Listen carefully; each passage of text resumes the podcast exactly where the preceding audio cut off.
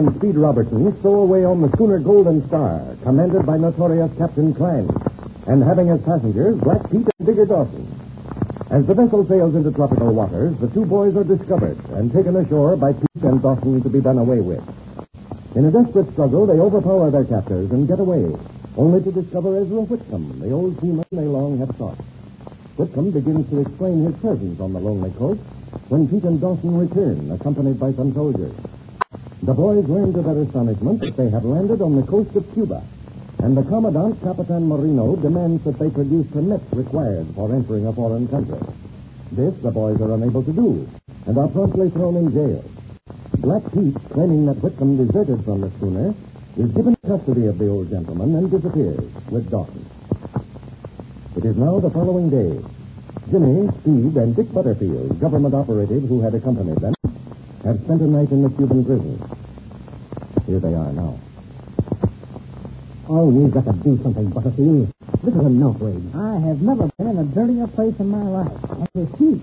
Oh, boy, it's terrible. Well, I don't like it any more than you do. If you can think of any way to get us out of this hole, I'll put in with you. We've got to get the American consul. Oh, I know, I know. We've been over that a thousand times. Fellas, there's no use getting excited. Fellas, there's no use getting excited. Fellas, there's no use getting excited. Fellas, there's no use getting excited it is. Great guns, man. We can't stay here forever. Hold it, fellas. What's the matter? I got it. That's the 4,286 cockroach I've killed. Oh. You're getting to be an expert, Jim. Well, I didn't know there were so many cockroaches in the world. Say, when do we eat? Oh. You want some more of that swell Spanish food they dished out last night, huh? Oh, boy, I, I wouldn't feed that stuff. Well, as much as I hate him, I wouldn't even feed it to Black Pete. No, no. I couldn't hate anyone that much. Well, in my batting around the world for the Department of Justice, I've been in some dirty holes, but never anything like this. Well, we still got ourselves in a nice fix. Digger Dawson and Black Pete get away scot-free. And take Ezra Whitcomb with them. While we sit here playing tag with the cockroaches. You know, if I only had a rubber band and some paper, I could really have some fun with these insects. Oh, no. Something's up. Let's see. Right, George, someone coming in. Oh, yes, I see them. Well, boys, I guess you'd like to get out of here, wouldn't you? Well, rather. Oh, boy. Come on, come on, open the door. Pronto, pronto. Oh, boy, we're getting out. How are you, fellas? My name is Gibbs. I'm the American consul here. Oh, we're glad to see you, Mr. Gibbs. Oh, you're a sight for sore eyes. My name is Butterfield. I'm with the Department of Justice. Oh, really? Well, I'm glad to know you. Uh, this is Speed Robertson. Glad to know you, Robertson. Needless to say, I'm overjoyed to meet you. And this is Jimmy Allen, Mr. Gibbs. Jimmy Allen, the aviator? Well, well, we seem to have some distinguished visitors here, eh? Mighty glad to meet you, Mr. Gibbs. Nasty place in there, eh, Buck? That doesn't even begin to describe it. Well, come on, boys. Let's get over to my office. It's just down the street here, a few doors. Uh, you mean we're actually free? Oh, yes, yes, sir. And your office is just a couple of doors from where we were? Small place this town. Everything's right here on the plaza. Oh, gosh, if we'd only known that. And here we spent a night in that. I'm sorry I didn't know about it sooner. Well, here we are. Step inside. Oh, gee, it feels great to breathe this fresh air. Oh, boy, I hope I don't have to spend any more time in the jails down here. Yeah, very inconvenient.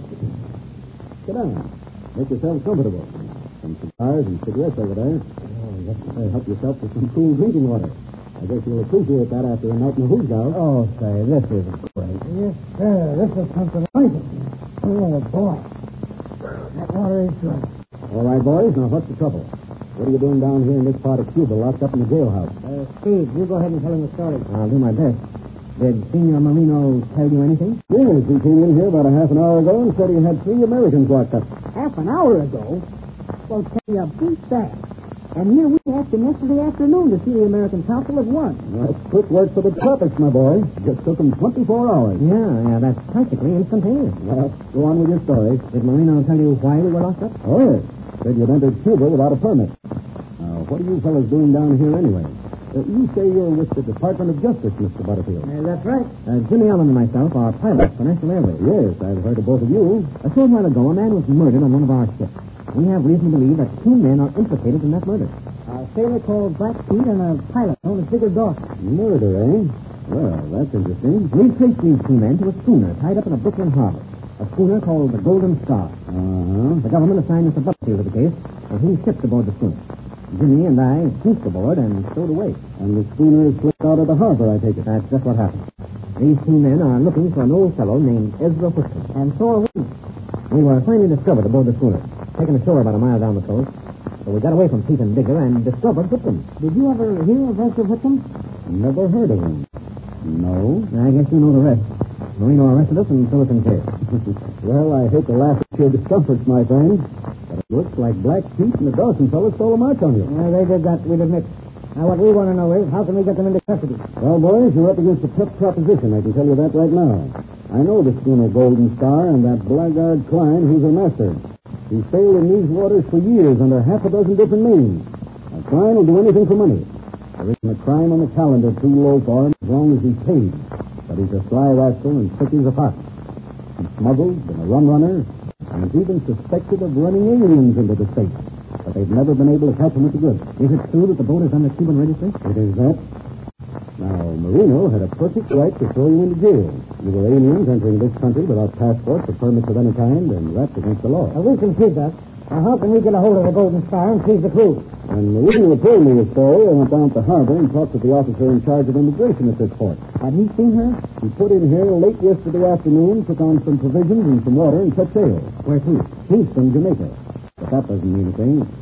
Klein to say he was going to sail straight for the North Pole if he thought he'd profit by it. I'll Confound it. No, it's going to make it bad. Why not send a radio and have one of our revenue cutters start looking for it? Now, wait a minute now, young man. I can see that if you had a free rein in this matter, the United States and the Republic of Cuba would be at war in another week. Yeah, there's some tricky angles to this case now. I don't see why. Now, look here, my boy. We can send out warships, stop vessels on the high seas, and throw their crew in irons. That was tried once, and we had a little war about it. Don't you remember? Gosh, that's right. Uh, what's your advice in this matter, Mr. Gibbs? Well, fellas, you're in a difficult position. I don't doubt in the least but that the men you're looking for are aboard the Golden Star. And if they're friends of Klein's, it's an odds-on bet that they're implicated in this murder. But do you mean to say you can't touch them because they're on a foreign boat? Well, yes and no. In the first place, our State Department in Washington would have to make a formal request to the Cuban embassy for the apprehension and seizure of those men. That would take a considerable amount of time. Yeah, yes, that's right. And in the second place, the State Department would not take any action unless there was some definite proof that these men are the fellows you're looking for. Now, can you offer such evidence? Well, uh, the evidence we have at the present time is oh, rather flimsy. That's just what I thought.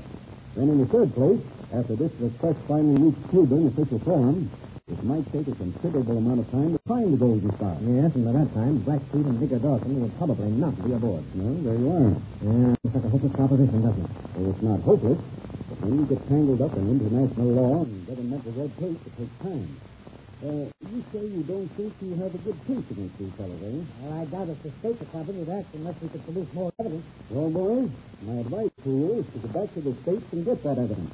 In the meantime, I'll ask the Cuban authorities to keep an eye on the Golden Star, and if there's any legal cause, to hold the men you're looking for. Well, can we get back to the States without a lot of trouble? I've arranged for that. Pan American Airways maintains a radio and meteorological station here. There's a ship due over here in a few minutes, and I asked the radio operator to have the pilot land and pick up the fellas. Oh, gee, Mr. Gibbs, that's certainly nice of you. Oh, yes, we certainly appreciate that. Well, that's part of my job, looking after Americans. You think we'd better go right back to the States, eh? That's my advice, because I think you will see neither hide nor hair of the Golden Star for some time. Those fellows know you're after them, and they'll steer clear of Cuba. Yes, I think you're right. Does this uh, Pan ship go direct to Miami? No, it stops in Havana first. we'll reach Miami sometime tomorrow, unless you make a direct connection to Havana. Well, it's certainly much obliged to you, Mr. Gibbs, for getting us out of this mess. Oh, not at all, not at all. But see, fellas, you mentioned a while ago a man by the name of Whitson. What does he have to do with this case? Well, you see, uh, that's a very strange angle to the whole affair. We learned that... Hey, there's the ship, fellas. Yeah, that's the Pan American plane now. We'd better be getting down to the harbor. All right, come on, let's go. Just the short walk beyond the plaza. Why see the ship coming in now? Boy, oh, boy. The big ship. Yeah, he comes through here right on the back tube.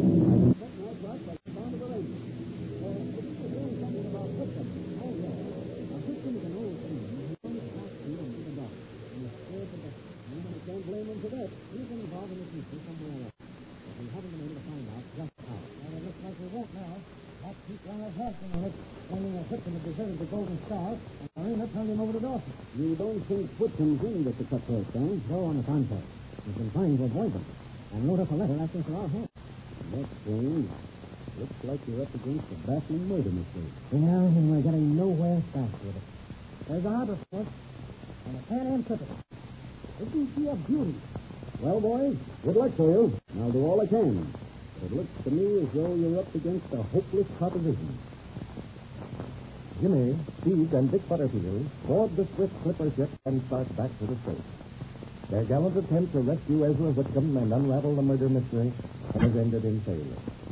What will be their next move? Don't fail to tune in on Jimmy Allen's next dare adventure for some startling developments.